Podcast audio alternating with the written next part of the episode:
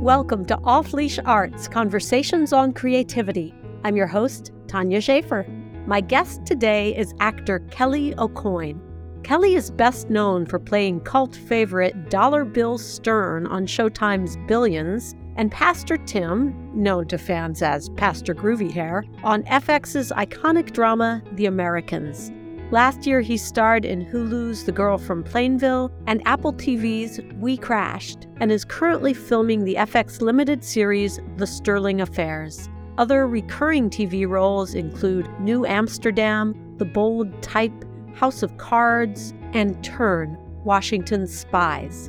He's also got a host of film and theater credits, including playing Octavius Caesar in Julius Caesar on Broadway opposite Denzel Washington and being a part of the Drama Desk Award winning ensemble cast of the Wayside Motor Inn at Signature Theater. He spent many years in regional theater as well and is a former member of the Oregon Shakespeare Festival Acting Company. He's also a graduate of Oberlin College, where I had the pleasure of acting with him in the musical Runaways way back in the day. Kelly, welcome to Off Leash Arts. Hey, awesome. Thank you for asking me. God, it's been a minute. I know. Thanks so much for doing this. Absolutely. So, yeah, let's talk about your journey. I've been kind of listening and reading all the interviews, and I had seen and really appreciated your work in both House of Cards and The Americans. And I hadn't yet seen Billions when I asked you to do the interview because I had been a little like, oh, I don't know if this is my thing, you know, all these uh-huh. testosterone driven men talking about money. But then once I started watching it, I was totally hooked because it's it's really funny. And then also just really sharp writing and really great actors. So I'm glad I had a reason to to dive into that. I am too. Yeah, my character is one of the more toxic of the lot, and it's so funny to play something so completely different from me. Just like a 180, everything politically, what he's good at. I, I I don't know money at all. I can barely add, and it's so it yeah, it's really fun to play something so different. It's really fun to misbehave in consequence free environment of, of fiction. mm-hmm. I do find it a bit jarring sometimes when I meet people who are fans of the show and fans of my character who obviously find him aspirational. That can be a little difficult to, to swallow. But in general, people are like, oh my God, he's a lunatic. That's so fun. You know, so hopefully there are more people like that than the, um, the former. Yeah, that's interesting. Well, that's the thing, isn't it? It's like Axe and Dollar Bill, they they do these terrible things to people, but then they're also really charismatic and they're the ones you find them yourself rooting for, you know. I mean the attorney general, originally district attorney is is pretty evil too in the long run, but even when he seems righteous, you can't really root for him because he's so kind of yucky. yeah, it's true. It's um they do a good job of making it difficult to to know who to root for. I think we're we're naturally we're used to rooting for someone to putting it in that kind of binary. And when we do we realize oh my the same thing happened with the americans in, in a different way. You were rooting for these people who were actual murderers. Forget what i mean the, the fact that they were trying to bring down the united states. They also were just balls out murderers. And you find yourself rooting for them of course because that's how it's structured and that's the brilliance of that show. And maybe in the brilliance of billions to find you rooting for these guys who aren't necessarily murderers, but I wouldn't put it past them if they can make an extra million. Two things happen. We realize the the limitations of the binary way of thinking of people and, and the utter falsehood of solid good and solid evil people. Yeah, I find that I find that fascinating. I think that's more interesting to me than than the easy comfort of uh, of knowing exactly who we're supposed to uh, who we're supposed to root for. Mm, yeah, yeah. Tell me about your process when you're creating a character. So let's say you you got the script, you're looking at it. What process do you go through to figure out who these guys are and how you're going to channel them?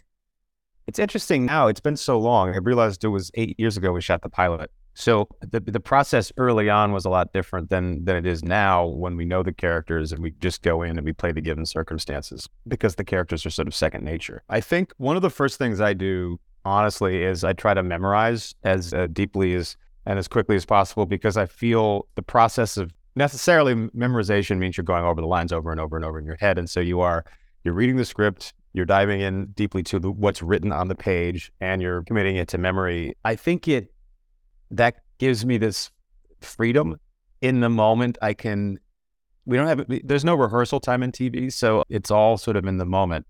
My synapses are firing because I'm not searching for words and, and I can feed off of the other person more easily. The first, God, it's so, I, I have trouble, you'll discover during this interview, I have, I sometimes have trouble putting uh, these things into words or terminology. I didn't go to grad school, so I didn't get a shorthand. I don't really have a lexicon, but a lot of people who did go to grad school have. I know with Dollar Bill, there was stuff on the page, just the way he was written. He didn't have a lot to say in the pilot, but the way he spoke, there was a terseness, there was a bit of jargon that he used that was, uh, and a secret that he and Axe had. There was this, he used his, if anyone here listening has seen the show, one of Bill's catchphrases is, I am not uncertain. And it's, it's one of the cues he gives to his boss that I've got everything covered and most of it's probably not legal. You don't have to know about it. I didn't tell you that. Wink, you know, that kind of thing. So you get a sense of, of the character from just even that one scene, that one little exchange, and then you build from there. You make quick choices. I found myself standing with my legs further apart than I usually do, taking mm-hmm. up space, you know, demonstrating that his power to people. I started shaving my head closer. I, I used to have a little bit of a buzz, but then I started going closer and closer to the skin because I thought dollar bill is a blunt instrument, and that would sort of be a, a physical manifestation of something like that. My jaw hurt a little bit at the end of the day when I would after working. He's a very tense. Mm-hmm. He's coiled. Uh, he's ready to fight constantly. Mm-hmm. And so those are just quick choices I made because you have to come up with something. In TV, you don't necessarily know where the characters are going to go mm-hmm. or even the next time you're going to be in an episode. But you uh, you make choices that are going to be fun to play that make sense with what's on the page, mm-hmm. and yeah, and then hope that the showrunners or the director will help guide you in a certain way if, if they think you're off or if they look, oh, I like that. Now try this, and then ooh, on that note, let's let's let's play that even more, or maybe just take back ten percent of that, but I like it, you know, that kind of thing. So it's a very collaborative process in the moment. So when you're memorizing, are you saying the lines out loud and then just that repetition is kind of getting the character's rhythms into your body in some way? Yeah, absolutely. Early on, I'm try try to just do lines more more monotone without any inflection. But then as I'm starting to get closer, I find if I'm adding character to it or adding choices to the memorization process and the repetition, that it comes more easily because it's more real. Like at that stage in the memorization, it is actually character work too. Hmm, yeah. Now, you said you don't get as much rehearsal in TV as you do in theater, right? Nowhere near. Do you get any rehearsal? None. Almost none. Yeah. You go to set, you go to your hair and makeup, and then you wait in your dressing room, and PA tells you they'd like to invite you to set. That's usually the way they say it. And I just, that's so sweet. Okay. Well, I'll, I accept. uh, and they bring you to set, and you, everyone shows up. Director has everyone quiet down, and you just read. You read it out loud. And then he's like, all right, let's get this on its feet. And then you sort of move to different, he has a general idea of what might look good, what might be more efficient, an efficient way of shooting it. And then you come up with ideas like you whether or not you're sitting down at your desk or whether or not you're standing over here or coming in the door. Or there was a scene, again, people who don't know the show won't necessarily pick up all the references, but Dollar Bill and Spyros, my character Dollar Bill, and Ari Spyros, who's this fastidious, he's um, compliance. He's the compliance officer. And so it's kind of like Oscar and Felix in The Odd Couple. I'm very like spread out, sloppy, and he's you very. two are hilarious together. Yeah, we had a great time. He's a great guy. He's one of my best friends now. Um, but we sat down for a uh, a session with the counselor in her office, and we all just crammed into the room, and we just he and I both sat on the couch we were going to be filming in, and I naturally just did the wide open spread. And he naturally did this thing in the corner where he had his, he was arms crossed and legs crossed. And, and they were like, oh, well, that's it. So, you know, and this was season four. We, we knew the characters well enough. They're sort of ingrained in you and you, you just, you start taking up space like they do. But that's it on rehearsal. So you'll maybe they'll, they'll decide, yeah, you walk over there, you come over here. Okay, we'll just sit here and then great. All right, let's bring in the crew. And then they see how they're to light it. They can see how they're to, what they're to do with sound, what they're to, what they have to set up to make the scene work. That's it. And wow. The thing that I was just alluding to about really inhabiting these characters after a while is what happens. I've learned over the course of a number of seasons, the the backstory, which is made up of all the scenes you've shot previously takes the place of a lot of rehearsal. My early days on film sets and TV sets, I just thought, oh, I'm just inherently not as good at this as I am in stage acting. I'm fine, but I can't knock it out of the park like I know I can sometimes on stage. And it turned out to be two things. One, I couldn't get a good night's sleep because I'm a theater person and I wasn't used to waking up at four in the morning. And that's when I, I started taking Ambien. I'm not advocating Ambien, but if there's something you can do that helps you get at least six hours of sleep before you're shooting, do it with moderation. Wow, wow, that would uh, be that would be hard for me too. Wow. Yeah, or you know, melatonin, or if edibles are, are your thing, those weren't legal at the time. Now they are. So I don't rely on it anymore. Everyone, calm down. It's fine. I'm fine. Uh, don't worry about Kelly. I know you were really worried. You're going to write a strongly worded letter. But then the other thing is, I, I, realized I just I didn't have rehearsal, and I wasn't used to making those immediate bold choices. I was used to finding the bold choices uh, along the way, and so I got more sleep, which also allowed me to come in firing with ideas and not worry about being too big or too or too wackadoodle or, or anything. You just you know try stuff, and the director will normally seize on on one of them, and you you go that direction.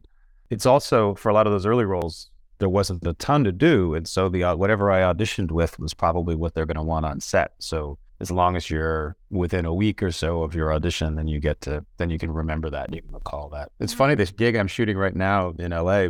We started in late October. I think my first day was November 3rd or something like that. And I had auditioned in April.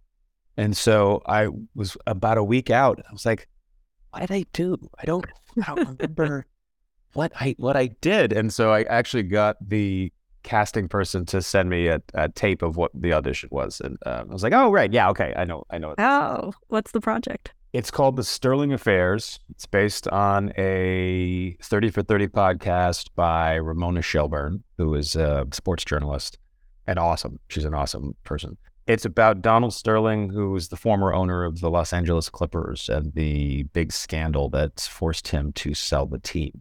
I'm playing Andy Roeser, who is the president of basketball operations, was for the Clippers, and sort of an enabler. My take on him is that he was he was an enabler for for Sterling, and he went down with the rest of the the main ownership staff when the scandal hit.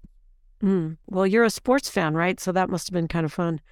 Basketball in particular, I uh, I'm a fanatic Portland Trailblazer fan. And we were watching this show called Winning Time on HBO, which is about the Los Angeles Lakers' uh, rise in the 70s. And my wife, Carolyn, who I think you may know from Oberlin too, she remembers me turning to her and saying, when we were watching that show, I want to get a basketball show. And then about two weeks later, I had this audition. So, oh, that's so cool. Manifested something. I, I put it out to the universe and it came back. I, this is some power. I got to be careful. Yeah, seriously. so it seems like when you're acting for TV or film, you have to make a lot more choices ahead of time on your own without direction necessarily. But then when you come in, you also have to be open to changing everything, right? Yeah. Yeah, you do. It's I've been on sets where people do not come prepared and it's a boring set to work on because everyone's playing it ends up playing safe, seems to me anyway it's great to work on a show where people come in and they know their characters, they know their lines, and they're willing to try stuff and they're really playing ball with you.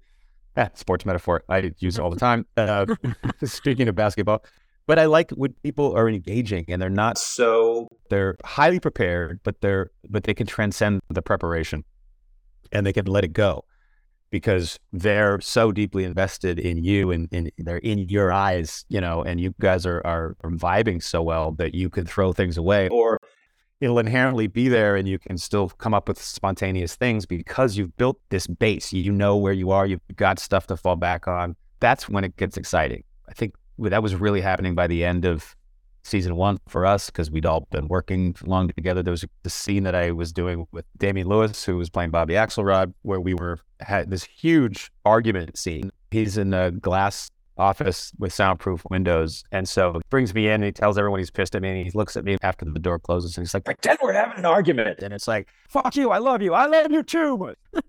it was so yes, fun. That's, an incredible scene. I love that scene. It's hilarious. When I first read that, I think I yelped in the other room and I came running to show Carolyn because I was like, this is going to be so much fun. And, you know, you prepare. The only way you can really, really prepare for something like that is to make sure you have all your lines down pat because the rhythm of that scene is so dependent upon overlaps and cutting off at the right time. And the whole show is very rhythmic in, in its uh, in its dialogue. But a scene like that in particular, and then you have to make little little decisions like how quickly does the Bill process? Oh, this is this is a piece of strategy that boss is, is working on, or how long does he look bewildered? Like, wait, what are you saying? Why are you yelling at me these nice things? You know, making choices like that. But even then, you can vary. You can try. Well, let's try it if he gets it right away. Let's try if, if he's an idiot for a little bit longer. Things mm. like that. And then they do a part of the storytelling when they're cutting it together, too, right? In theater, you have the luxury of all this rehearsal, but then when you're filming, you have the luxury of them getting to do multiple takes, right? And take the best one of each or They do. They do, which yeah, it's uh that could be a blessing and a curse too. Like both of them can, I suppose. You, you over rehearse that sometimes could be an issue actually on either type of platform. And the way that we attack scenes on TV, which requires a lot of spontaneity, can get dampened and deadened if you are doing multiple takes. At least I, I find that to be the case sometimes. Mm-hmm. And that happens in, the, in a theatrical rehearsal process as well.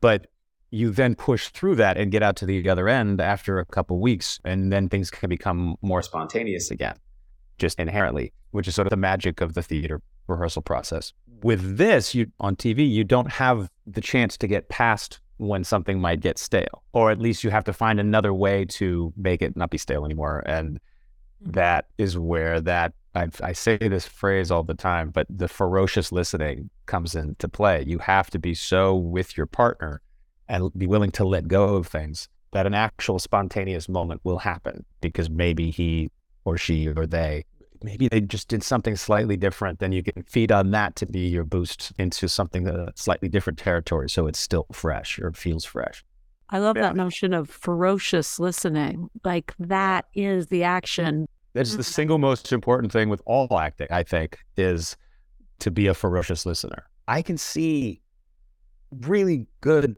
talented actors i can see when they're not when they've got their performance pat and it's it's a good quality performance and it's a smart performance, but there's something missing and it's that that transcending of the choices that you make so that you're actually living it. And it's so thrilling. Even a um, sometimes even an actor who might not have quite the skills of another actor who can do that and does do that and listens ferociously. That's I, I, sometimes I see that an actor like that and I just think that's I would choose that over the other any day of the week as an audience member. Mm, that's great. Yeah. I'm curious who you've worked with over the years, teachers, directors, other actors that have really impacted you and had an effect on on the way you do your work and where you feel like, oh wow, I learned something in this experience. I like to think that I I learn from everybody I work with and pick up something. Mm-hmm. Um, that's a good question. Billions is the first show I've been on where I've been in, I've been there day in and day out, every episode or nearly every episode from the beginning. So this last year during season six, when Damian left and the character left and my character was so tied up with loyalty to Bobby, I was, I started my own company and I wasn't in as many episodes. It freed me up to do a lot of other shows, which was great. And I found myself it was the first time in a long time that I would I had a recurring role or a major role on on another show. And the difference it felt so different to be on set. The first day on set, the first weeks on set were so different than they had been previously. I think I had learned through the process, I had learned how to be an effective professional more than I'd ever had before. And so I could enter the, the process without even knowing it, I was entering it with a, a, greater confidence than I had before. Instead of sort of like feeling my way, I was, oh, here I am. I'm here to do this job. I know this character, and you know, no, no apology or no, no backfootedness. So I think that's not a person that I learned from. It's a, it's a whole bunch of people, I guess, that I learned from, and a, and a process that I learned from. Mm-hmm. Um, and that's been great. I've loved that that feeling because again, it's it's all about comfort and a fluidity and whatever can make you spontaneous in the moment, whatever helps you get the synapses firing in a way that is free, that allows you to be much more creative in your choices. And that's the key to TV acting. Without rehearsal, you need to be able to bring something, come up with something and not force it. It just has to fire. You have to be able to to fire. And if you are feeling comfortable, if you're feeling well rested, and if you really don't, you're not searching for your lines, you're not, if you've thought about it ahead of time, you can really flow. Mm. And those are thrilling moments. Those are thrilling moments. You can feel the difference. I said this before in another interview, but but I, I it just occurred to me that the way to phrase it, that like what flow feels like to me when something's really working. It's like you're trying to open a, a window and usually you're struggling using both arms and you're getting your back into it. But flow is when you can open it with two fingers. You know, it just feels different.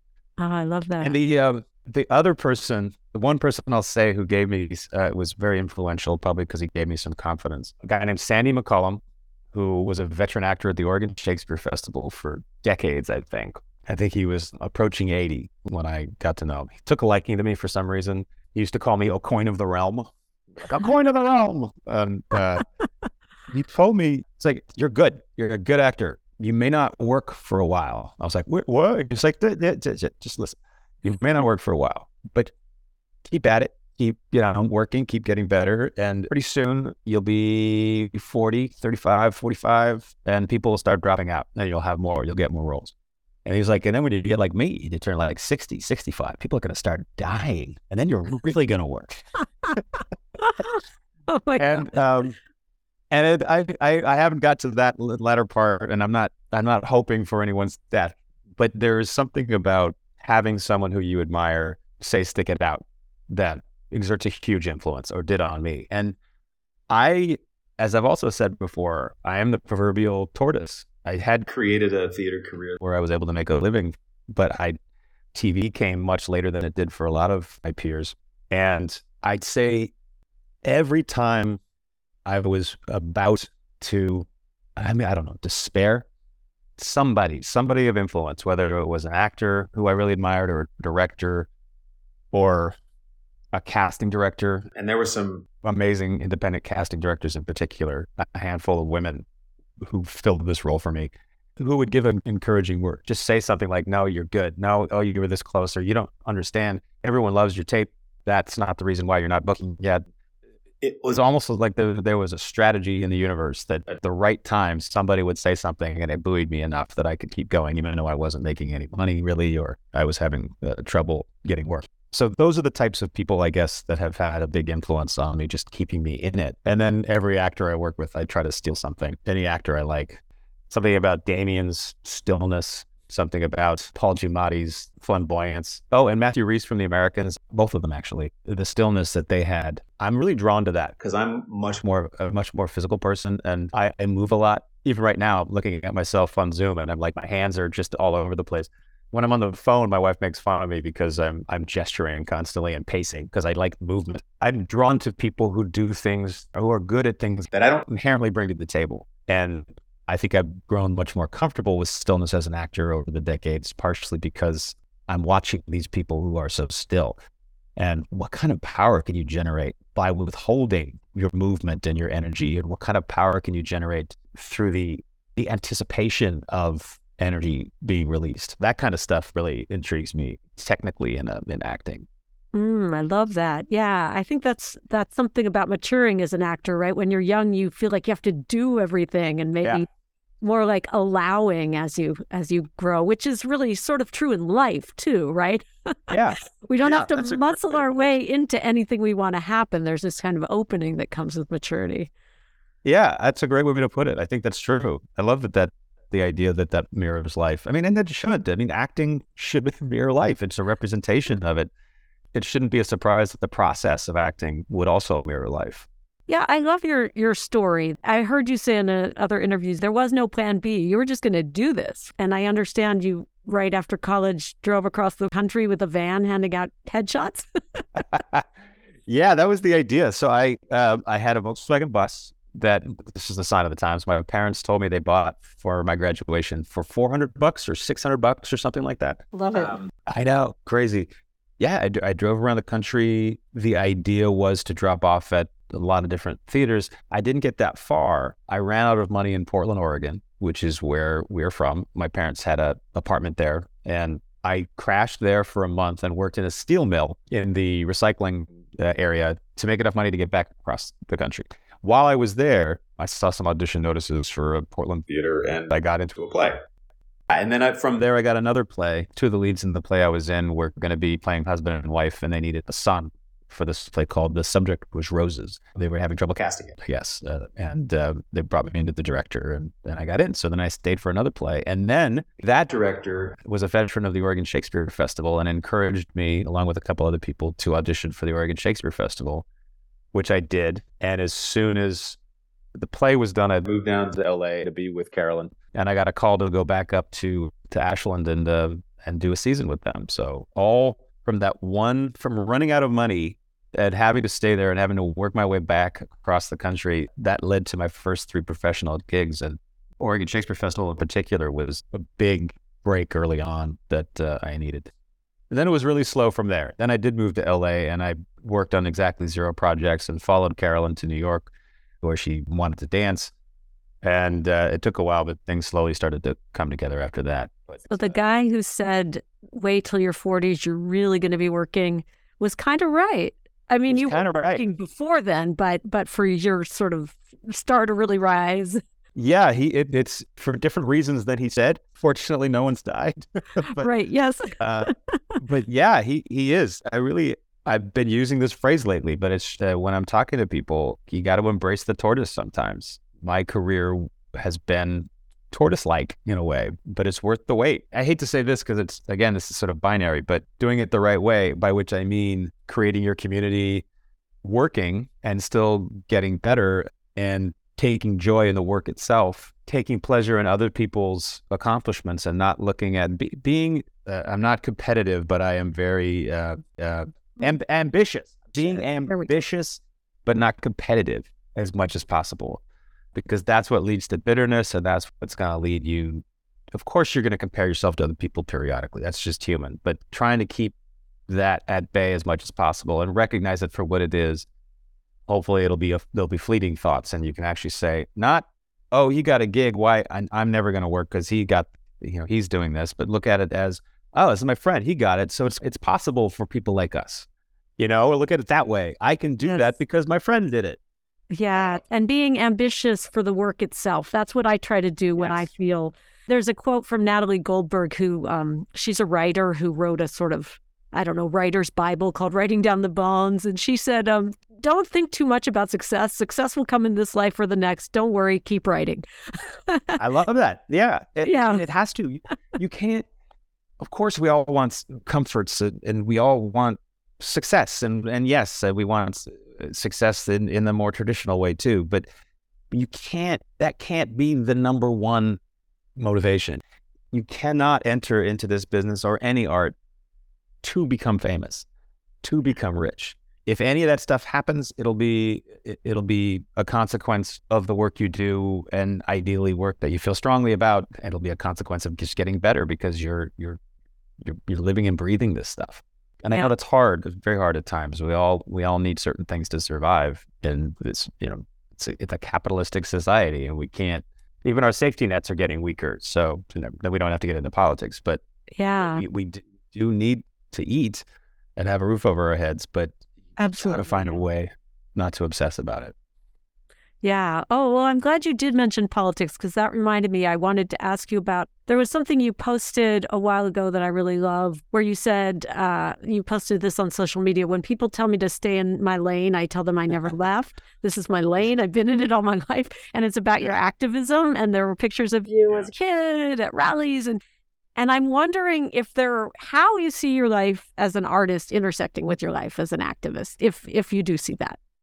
I love that with the the mild notoriety that I've been getting over the past 10 years or so, people seek me out on occasion to to advocate for causes that I think are pretty awesome. Uh, voting rights and voter suppression has been a big one. And uh, I'm on the board of an autism rights and awareness organization I love that. I'm an, an autism parent, so thank you for that. Absolutely. We should talk more uh, offline about them. Um, yeah. So I, I love that it's afforded me the opportunity to to help causes that I think are fantastic. And mainly for me, it's raising money or or, or speaking. Mm-hmm. Um, and I know that my speaking skills are a direct result of being comfortable in front of people. I still freak out more when I'm about to give a speech or a toast or something than I do with a script. It's really funny because uh, you can't hide behind it. So I guess that's the way it intersects more than anything else. Does it impact your choices at all of projects? Yes. Even so, before I was making any money at all, I was offered an audition for it was an ad. I can't remember much about it. But it was an ad for a coal company or for the coal industry, and it was I didn't want to do it as an environmentalist, and then um, I thought that the ad was manipulative. I thought it was uh, painting an incredibly well, it's an ad, uh, a one-sided picture, uh, misleading picture of of the issue of, of coal. So I said no, and really could have used the money at the time, but that was that was beyond the pale. I don't mind playing people who are evil. I don't mind playing people who are who disagree with my worldview because I think it's actually interesting for those voices to be heard there was a controversy. There was an actor who was playing Hitler about maybe 10 years ago, uh, the early years when he was an artist. And there was a lot of controversy because they were portraying him, trying to get into his brain and play him as a, uh, as a real three dimensional human being. And I think that's a misguided way of looking at it. I mean, we have to, the man was evil, but we have to recognize that human beings can be evil. We can't think of them as other. They are human. They come from the same stuff we come from. So that evil, to understand that evil, we have to understand that that's not this is not some alien who dropped down from from the moon. This is a human being. How do we how do we fight this? How do we deal with evil if we can't even see what it is? And so I don't mind playing villains. Uh, yeah, totally agree with you on that. Yeah. Dollar Bill is definitely a villain. There are a couple people who have sometimes when people find out on Twitter in particular that I'm a lefty, they get mad and they get mad in a way that the tenor of the anger is like, you were lying to us. you, you, pulled the wool over our eyes. Uh, a little bit unclear on the concept of what an actor is. yeah, actor. Yeah. And then if I'm ever arguing about, you know, Dollar Bill would never do that. Bobby would never, you know, they would never. How could you think that? I'm like, you know, he's a criminal, right? You know, literally a criminal.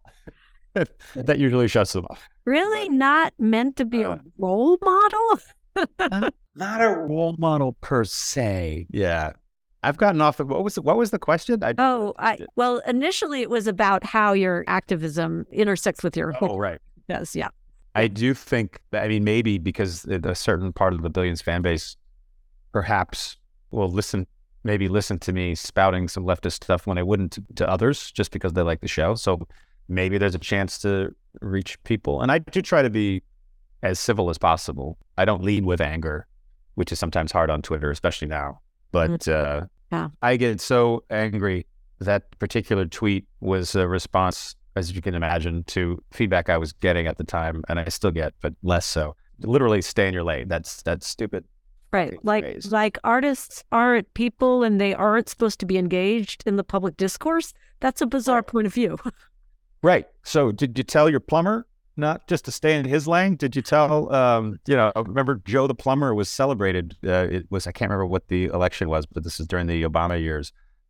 It just boggles my mind that because of my profession, suddenly I'm not supposed to participate in the, in the American democracy project that we have going here. Hanging on by a thread, I might add. Yes. And ideally, our artists are actually engaged in the public discourse. That's yes. what art does, right? Yes. And has historically. It's, it's, it's just, it's such a, it's so misguided. And I actually, you know, and I'll be honest. So there's some, a handful of, of uh, right wing actor people who are active on Twitter as well. And I will scold or admonish people who agree with me, uh, normally agree with me, when they try to get them to shut up. It's like, oh, a failed actor wants to tell me this, blah, blah. I was like, no, don't don't do that. Engage him or her or them through their ideas and with about their ideas, not about their about what they do. You know, we get pissed when Republicans were trying to diminish AOC by saying she's a former bartender. It's like, fuck you. She's a congressperson now. And she worked through, what did you do? What did you, did you have to work? Were you just handed uh, a million dollars like Donald Trump first out of college? You know, like, how do we think we can diminish people and exclude them from anything having to do with democracy in this country based on what they do? Yeah. It just boggles my mind. Yeah, now I hear you. Well, we are almost out of time. I did want to ask before we go. I know you got to work with them. I know. you did Julius Caesar on Broadway with Denzel Washington. So I wanted to say, what's it like working with Denzel? It, I think it cured me of being intimidated by by star people, by uh, by celebrities, because you can't get much bigger than him. There were a handful of other people who were were famous to different degrees on the show who I think under normal circumstances I would have been intimidated by. But because you had Denzel freaking Washington in the room, everyone else was like, oh, cool. Hi, how are you? Hey, how's it going? Um, but he also, he was great. He had a hard role, and um, so he kept to himself a little bit. But he would he would show up in the green room and get coffee, chat with people a little bit. You know, he was not aloof in the least. He's certainly it's like a planet. He's got so much gravitational pull that it could have he could have thrown everything off, but it didn't. He he was a, on top of being a great leader for that show. He was a great ensemble member, which is interesting. That's I've described Damian Lewis that way on Billions, but it's true. I mean, he's the alphaist of alphas, and I think knows it and wears it uh, in a way that's not toxic in the least. At least wasn't, and he's he was fun to work with on stage. That's great to be able to hold both those qualities, to lead and be in the mix at the same mm-hmm. time. Yeah, yeah, it was. Uh, we, my character was very like needling in, in his face about some stuff and got the last word in this, the one big scene we had together. And I remember just thinking I wanted to go over to apologize to him every time. I was like, I'm sorry, I'm sorry. It's just, it's just the character, you know. it was, but it was, it was really, it was really fun. It was a fun way to make a Broadway debut. Mm. I'll say, yeah. Yeah. Oh, that's great. Well, Kelly, thank you so much. This has been great. And I, I wish we could keep talking because I got lots more questions. I'll just have to have you back another time. that would be great. This was really, this was really fun. Thank you for listening to Off Leash Arts Conversations on Creativity. I'm your host, Tanya Shaffer. You can find this and past episodes online at offleasharts.com and at all places you get your podcasts. Editorial assistance and theme music was provided by Asher Whitkin. Join us again next time for more conversations with creative people. Until then, take good care and stay off leash.